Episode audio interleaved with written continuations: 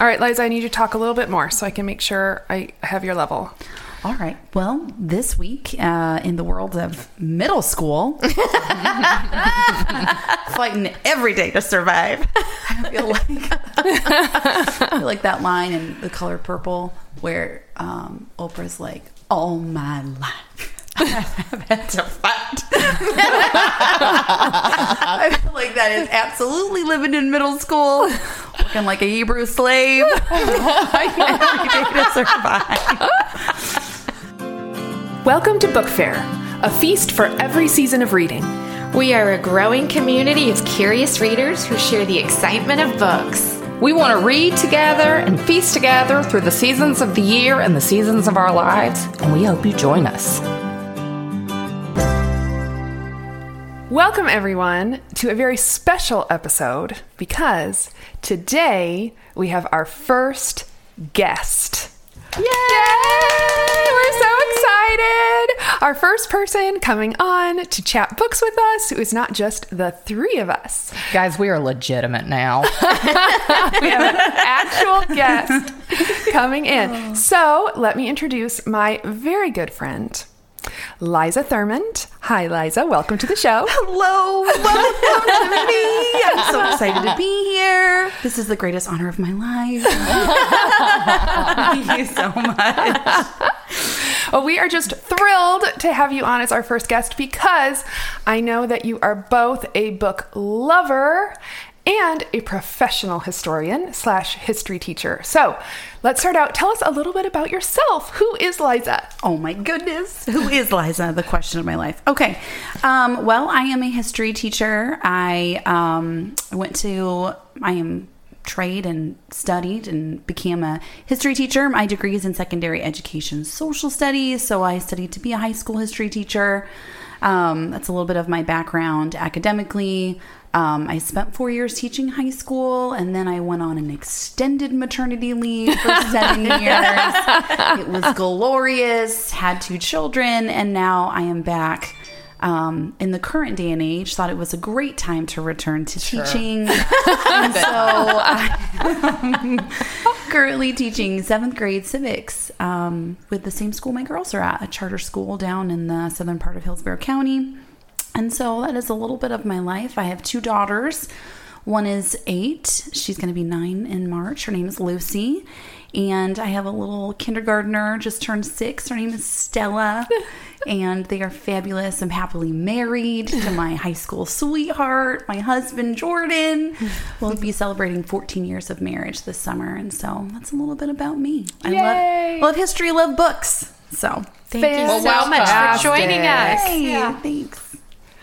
So tell us a little bit about your reading life. What does reading look like for you now that you are back to teaching? Oh, well, it's been a journey, ladies. It's been a journey. I think that for many years, um, a lot of what I read about was what interested me, which was typically historical narrative nonfiction. Um, you know, obviously, I had to read a lot of very long history books in high in college. And I just continued to read books that interested me. And then eventually, I think I got a little burned out before I realized that I was burned out. And my reading life just kind of pigeonholed into historical nonfiction. And there were long stretches of years where I just didn't really pick up anything outside of that wheelhouse. And then, um, f- fast forward, I met Trisha and she told me about this book club. She kind of reignited my love of books, and I have, for the past few years, been pushing myself outside of my typical genre. And I have read tons of crazy things You have. that I have never um, picked up before from sci fi to poetry to thrillers to mysteries to fiction, um, modern fiction. I was like, that's a whole new world. Never been in there before. so I started listening to podcasts and listening to recommendations and kind of building up my TBR and tackling books I've always wanted to. And so, um, for the past two years, I've set some reading goals, um, and I've been able to read more books than ever before. But now, you know, my life is shifting drastically fighting the fight, surviving in middle school. And so um, I've had to be really intentional about my reading times and spaces and giving myself grace for the flexibility of what new seasons bring.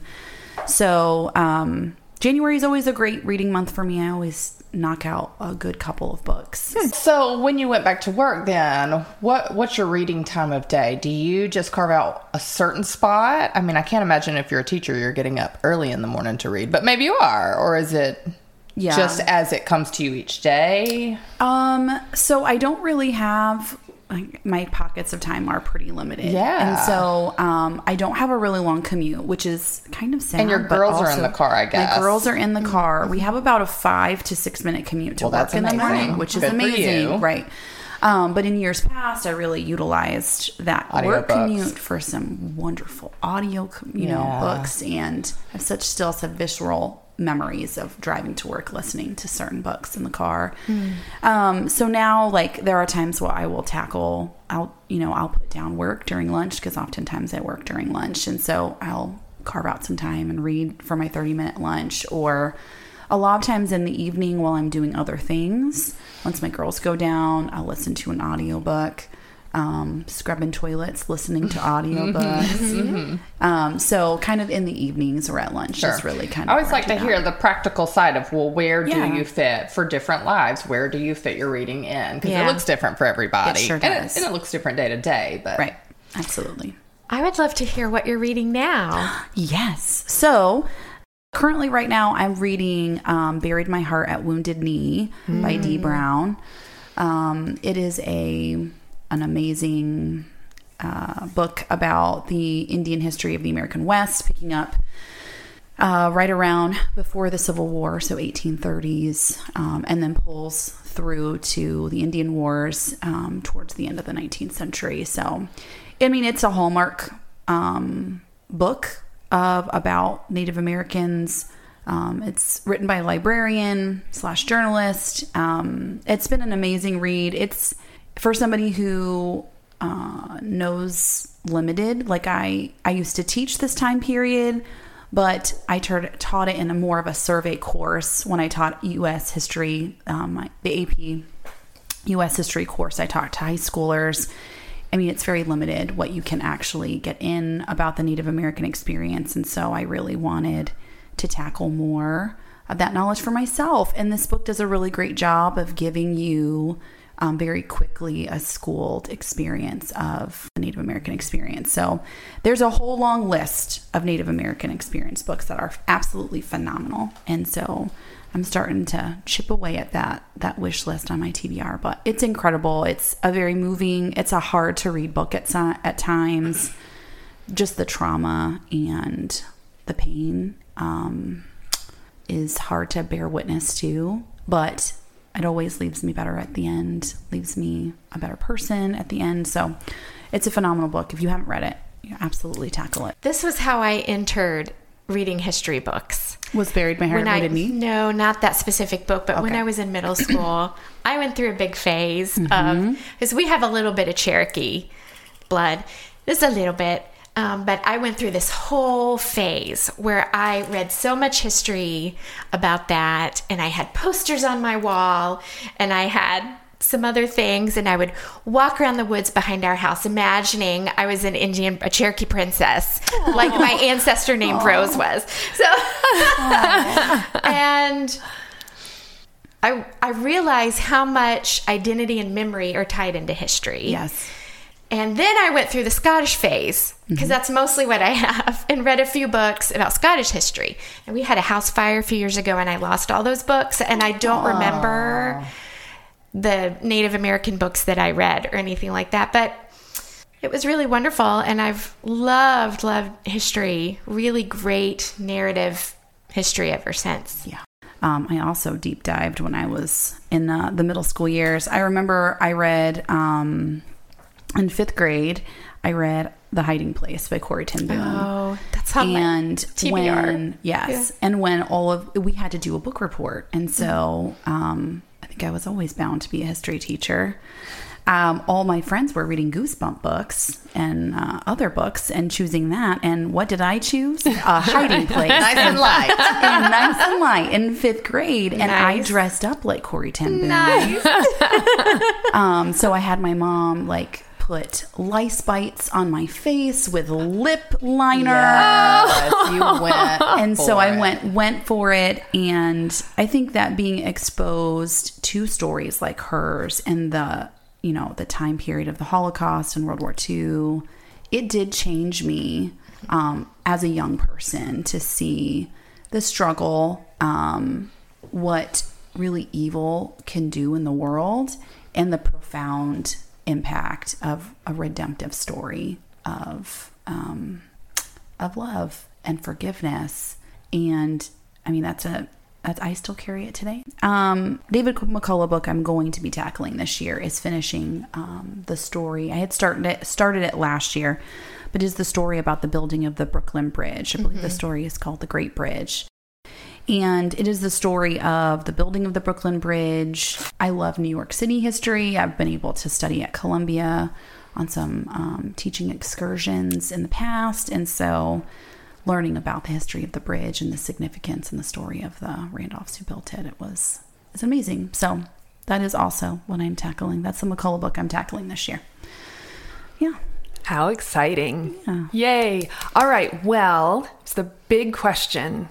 Tell us about your favorite history authors. Who do you go to when you want to read really good history books? Okay, so here we go. Are we ready, ladies? We're ready. a list of books. All right. So, like I had said before, I am drawn to historical narrative, nonfiction. Okay, will you define that for us? What's the difference between that and just say his, a history book? Okay. So, oh man, I feel like I'm being put on the spot here. So, I don't, this is what it means to me. I don't know if this is like a textbook definition, but um, I think that it is a story that presents true, well researched historical facts. That is the the means and the median of which propels the narrative forward. So it is not a narrative forward book. It utilizes the historical facts and research of the context of the historical time and that it unlocks that and unleashes the narrative from the historical facts itself and that is what moves it forward. So I tend to be drawn to authors who have a background in journalism. Um, these two authors, um, from my knowledge, um, they have a background in journalism. So I'm going to give you three. Two, I have extensively researched their um, writing styles and practices. One is Lauren Hillenbrand. Um, she might be familiar to most of you. She wrote Seabiscuit. She wrote a book called Unbroken. Yes. Um, the background of herself is she um, has a chronic illness that she developed in college. And so it takes her almost a decade or more to write a book. Wow. So she, to my knowledge, is still working on another book. I am anxiously waiting. Um, anything she writes, like it is a drop everything, clear the calendar, the world is dead to you. You hold yourself up in a, I in a closet and you read what she writes. Um, she develops such a strong sense of connection with who she's writing about. When she wrote Seabiscuit, one of her research practices, she has 10 years to do it. So, I mean, she can utilize lots of things, but she tends to buy a newspaper from the time period and she will read that newspaper from the beginning to the end, everything. Every article that's in it, advertisements, um, from the period. She reads it from cover to cover while she's researching. So when she was researching Seabiscuit, she came across a story about a man named Louis Zamperini. And he was an Olympic athlete that became a POW during World War II. Yeah. And this story sparked, it was this serendipitous moment in her research. And she tucked this article away, finished Seabiscuit, and then came back to the story of Louis. And that is where her research began for the book Unbroken. It's a story of survival and redemption of this POW during World War II.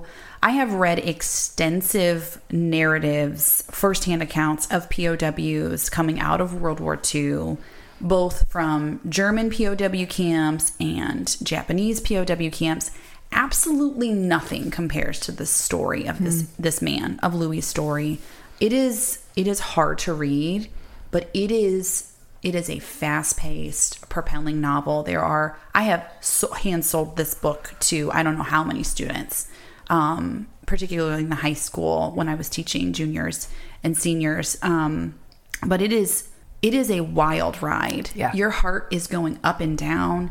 You're just like, oh my goodness, I don't think it can get any worse than it does. And you're going to say that 15 more times, but all of it is worth it at the end. Um, she, Laura, um, was very close to Louis before he passed away. He's passed away about five or six years ago now.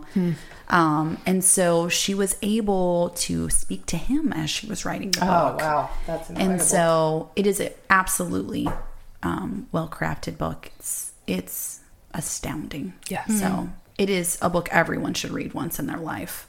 Um, everyone. Um, okay, my next one is David McCullough. If there was a love affair that I've ever had, I'm a happily married woman. But me and David McCullough, this man is a precious soul. I think I've said it in a book club. I would kiss this man on the mouth. I love him so much. he is he is 88 years old. I don't know how many books are going to be left for him. Um, but his background's also in journalism. I came across my first David McCullough book when I was when I took an American history class in college. It was 1776. He wins the Pulitzer for this book. Came out in like 2005. And the whole book is written about the historical time period of what happened in the year 1776. So it the context is the American Revolution. It is jam packed with amazing things. He writes such compellingly. It it just reads like a riveting, action packed movie. His like I said, his background is in journalism and his writing practices are precious. Oh my word. I read an article in the Paris Review years ago because I was in love with this man and I was like, I need to know how are you writing these things? Um, in the Paris Review, it began to describe how he has a reading shack in the back of his house. oh sure. Of course he does. He does. He he does not use um, com- a computer to type any of his books. He has purchased all these years. He has been typing and writing all these books on a 1940s typewriter. This is like Wendell Berry. I know Yeah. in his writing shed that no one is allowed but his grandchildren. Oh. so when he writes, he types everything on the typewriter. Once he's completed a chapter, he brings it to his wife uh, for a hundred million years, and she reads it to him out loud. And that is his first real preview of his writing because he loves her narrative voice. Oh my word. And so he spends a lot of time, like Laura, researching. Um, he's studied at Yale. Uh, he understands the value of research. Yale is a huge research university driven by research. So I think that's really his backbone is historical research. And he's got into writing. He talked he was his first book was about the Jamestown flood he went to the library essentially and was like that all of these books about the jamestown flood are trash none of them are good he was like um, so he wrote his own he researched it and wrote an outstanding book that was kind of his debut historical nonfiction It's a great book. yes and so that's that's David. His newest book was about pioneers. I have that's on my list to tackle as well. I read the James Adam, the John Adams book uh, that the HBO miniseries was done. That's absolutely astounding. But for someone who loves history and wants to know more about history, his books are a great entry point because they read like a, an amazing, well written novel. But at the same time, you're learning appropriate, well researched historical facts to uphold and unlock the narrative story. And he does a wonderful job about that. Okay, my next writer that I have read all of her works, and that is Candice Millard. So last year, I tackled all of her books. Wow. So I started with Destiny of the Republic, The Tale of Madness, and Murder of a President. and that was my absolute best book I read all year. I was shouting the gospel of that book to the rooftops, anyone that would listen to it. I got to read River of Doubt. I re- reread that last year. And I also read The Hero of the Empire, which is this early story of Winston Churchill during the Boer Wars Oh, when he was a war read that. correspondent. Didn't know she had a Winston Churchill Yes. book too. That's her her latest one, and it was the story of him as a prisoner of war and escaping. I didn't know he was a prisoner of war. Either. Yes, and it, it's interesting because it shapes really the person of Winston Churchill, which is a really he- interesting historical figure, and you begin mm-hmm. to understand those formative years Of how he became. Yes, how he became, and that's good. Well, I read Destiny of the Republic as a history teacher. This is basically all you say about President Garfield. Well, he's the last of the log cabin presidents. He's the last president we have that was born in a log cabin. He lives for about 200 days as president and then he dies. Someone crazy kills him and then you move on. And you just, it's kind of like this is the legacy of Garfield because he really wasn't able to accomplish so many of his goals. Candice Millard beautifully unlocks the historical time period. The political landscape is just ridden with political intrigue and um, corruption. And she did such a wonderful job unlocking that time period, which so many Americans don't really understand. So she schools you um, in an accessible way, and then she makes you fall in love with President Garfield. and by the end, you know he dies. And you know, at the start of the book, and at the end, you are crying like a small, emotionally ridden child exactly what and you are just like, I love President Garfield, and everyone needs to know about him. Everyone needs to know and cry and mourn his loss today. well, everyone in our BookFare community is going to know because this book is the winner of our poll that our community voted on. Yes, for So- our first book club book. Yes. And as this airs, hopefully they'll be reading it already Yeah. and begin to have some agreements to what you're saying, maybe. I haven't Yes. even started mine yet. We read a different Candice Millard book in our in real life book club last River year. of Doubt. Mm-hmm. River of Doubt.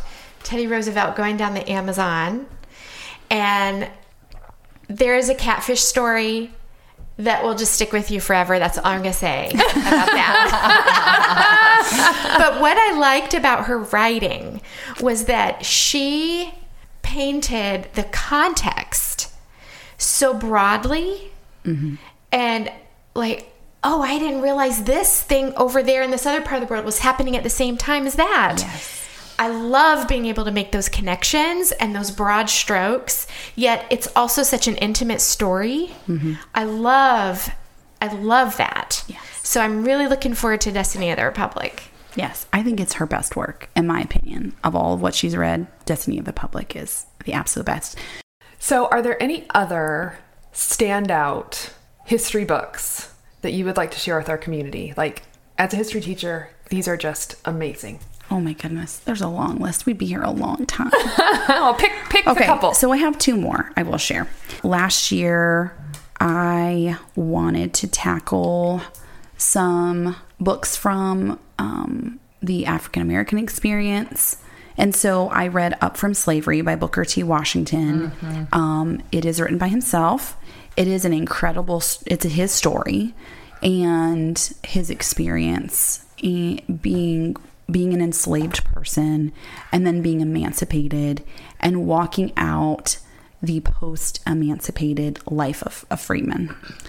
And it deeply represents his own experience, but also his desire to bridge the African American community out of a slavery mm-hmm. experience and into a thriving one.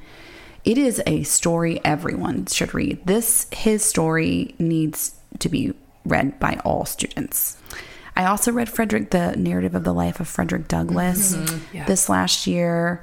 I just think it's so important for us to spend time listening to people of color stories from their own accounts. And so those were two profound works everyone should be reading. Well, it's in my Goodreads now. Thank Wonderful. you. You're welcome. And I, uh, it has Candice's next book Oh. in there. It's coming out in May. Oh, so it of this year. It's Great. called River of the Gods. Sir Richard Burton, Sidi Mubarak Bombay, John Hanning Speaky, and the epic search for the source of the Nile. Okay, these long, long subtitles. Always history books. Hey, Candice. Yes. Those are, these are these are long subtitles, but and I'm sure I did not pronounce all those names correctly, but that sounds really interesting. I'm in. I love the adventure, the history about ex- exploration and adventure. Uh, one of my very favorite historical narrative nonfiction, I now know to call it, is called Endurance. Yes. And it's the one about Shackleton's voyage Yes. to It's a great story. the North Pole, right? The North Pole, not the South Pole. Oh, I can't remember. The North Pole. Okay. And it is fascinating, fascinating. Such a great book. Love it. like everyone should have died because it was such a disaster all the things that happened like from the very beginning i mean they didn't get anywhere close to the north pole they went off course from the very beginning storms and ice and all the things and everyone should have died but through his leadership and a lot of prayer and a lot of luck and And endurance. endurance everyone lives and it is just it is fascinating I love that. I need to put that on my TBR. Sounds great. Okay, well, we have one question that came up in our Facebook group. At least one. We're going to start with this one. Um, Karen was asking, you know, I've heard this quote before. I don't know if it's quote or just like a truism, but that history is written by the victors. Right. So, you know, an army comes in and conquers and put down or destroy the civilization that they conquered, and then they're the ones that write the history. Yes. So, this being the case, and being aware that this is the case, how can we approach reading history to at least try to safeguard ourselves against only getting the perspective of the victors? Right. That's such a great question. I'm so glad that she asked that. My answer to that, I have lots of feelings about that. And as someone who educates young minds, like that's a very important question. I think that, you know, choosing authors that offer a well researched book is important. So knowing your authors. So, so as someone like me who is not a history teacher, Right. How would how would I know that? the interwebs. Okay, So, um, if you look at the back of a lot of these narrative nonfiction books, you're going to see tons of resources. Almost the last like 50 to 70 pages of the book are all annotated resources. That's always a good sign when it's annotated with that great detail. Um, I would also listen to interviews. I've done that as well to kind of preview a book. Listen to interviews. Go on YouTube. That almost all of these history uh, books have uh, the authors go and do interviews. I think that also reading, following your curiosity. Hmm. Really, my main answer to your question. If you are curious about a subject, go read an array of books about it. Research, like, what are the top 10 books? Talk to people, ask questions, research, and just follow that curiosity. And it's always important to read other perspectives outside of your own perspective. And that goes for maybe your own, outside of your own political viewpoint, to listen to other people's perspectives, other stories, um, voices of minorities, people of color, women. These are all voices that were not are typically not elevated um, to a great degree in most textbooks. Follow that curiosity. That's what I would say. I really like what you're saying there about follow the curiosity because it does speak to that idea that I think is so important to me, but probably most readers that we can all be learners. yes. That we can all, we don't have to be a history teacher to have an interest in certain subjects of history and now how can we be sure that we're filling it out well and so like a question in my mind would be well what did the other side say and Yeah. then you could then i guess you're saying then just follow that trail Mm-hmm. yeah i love that perspective i think for me that would be the takeaway there of consider and think and follow the curiosity Yeah, I love that. i do too yeah. Yeah. It will leave you better than it found you. Hmm. That is promised. Mm-hmm. Liza, thank you so much for your insight. This was really helpful. I wrote down a lot of titles. Some I have on my shelf. I have to go home and pull out and read. Literally, I think I collect history books more than I read them. So I'm going to go stack them up on my nightstand and get after it. Thank you so much for being You're here, welcome. though. I want to close with a couple quotes from my BFF GK Chesterton. yes. the first one is about tradition, but I think we can substitute past or history. And for that, tradition means giving votes to the most obscure of all classes, our ancestors. It is the democracy of the dead. Tradition refuses to submit to the small and arrogant oligarchy of those who merely happen to be walking about. I love that. It's sweet, I love it. so funny. And the last one the disadvantage of men not knowing the past is that they do not know the present. History is a hill or high point of vantage from which alone men see the town in which they live or the age in which they are living. So, for you listeners, have you read much history? What brought you to it? Who are some of your favorite authors? What are some of your favorite books? What's your favorite time period? Can I ask you any more questions about history books? and, and just one more reminder for our first book club episode Destiny of the Republic. All right, until next time, I'm Trisha, I'm Amanda. I'm Elizabeth. and we'll see you later. Bye. Thanks for listening. If you enjoyed this, subscribe to BookFare Podcast. Join our Facebook group or email us at chat at bookfarepodcast.com. And don't forget to tell a friend.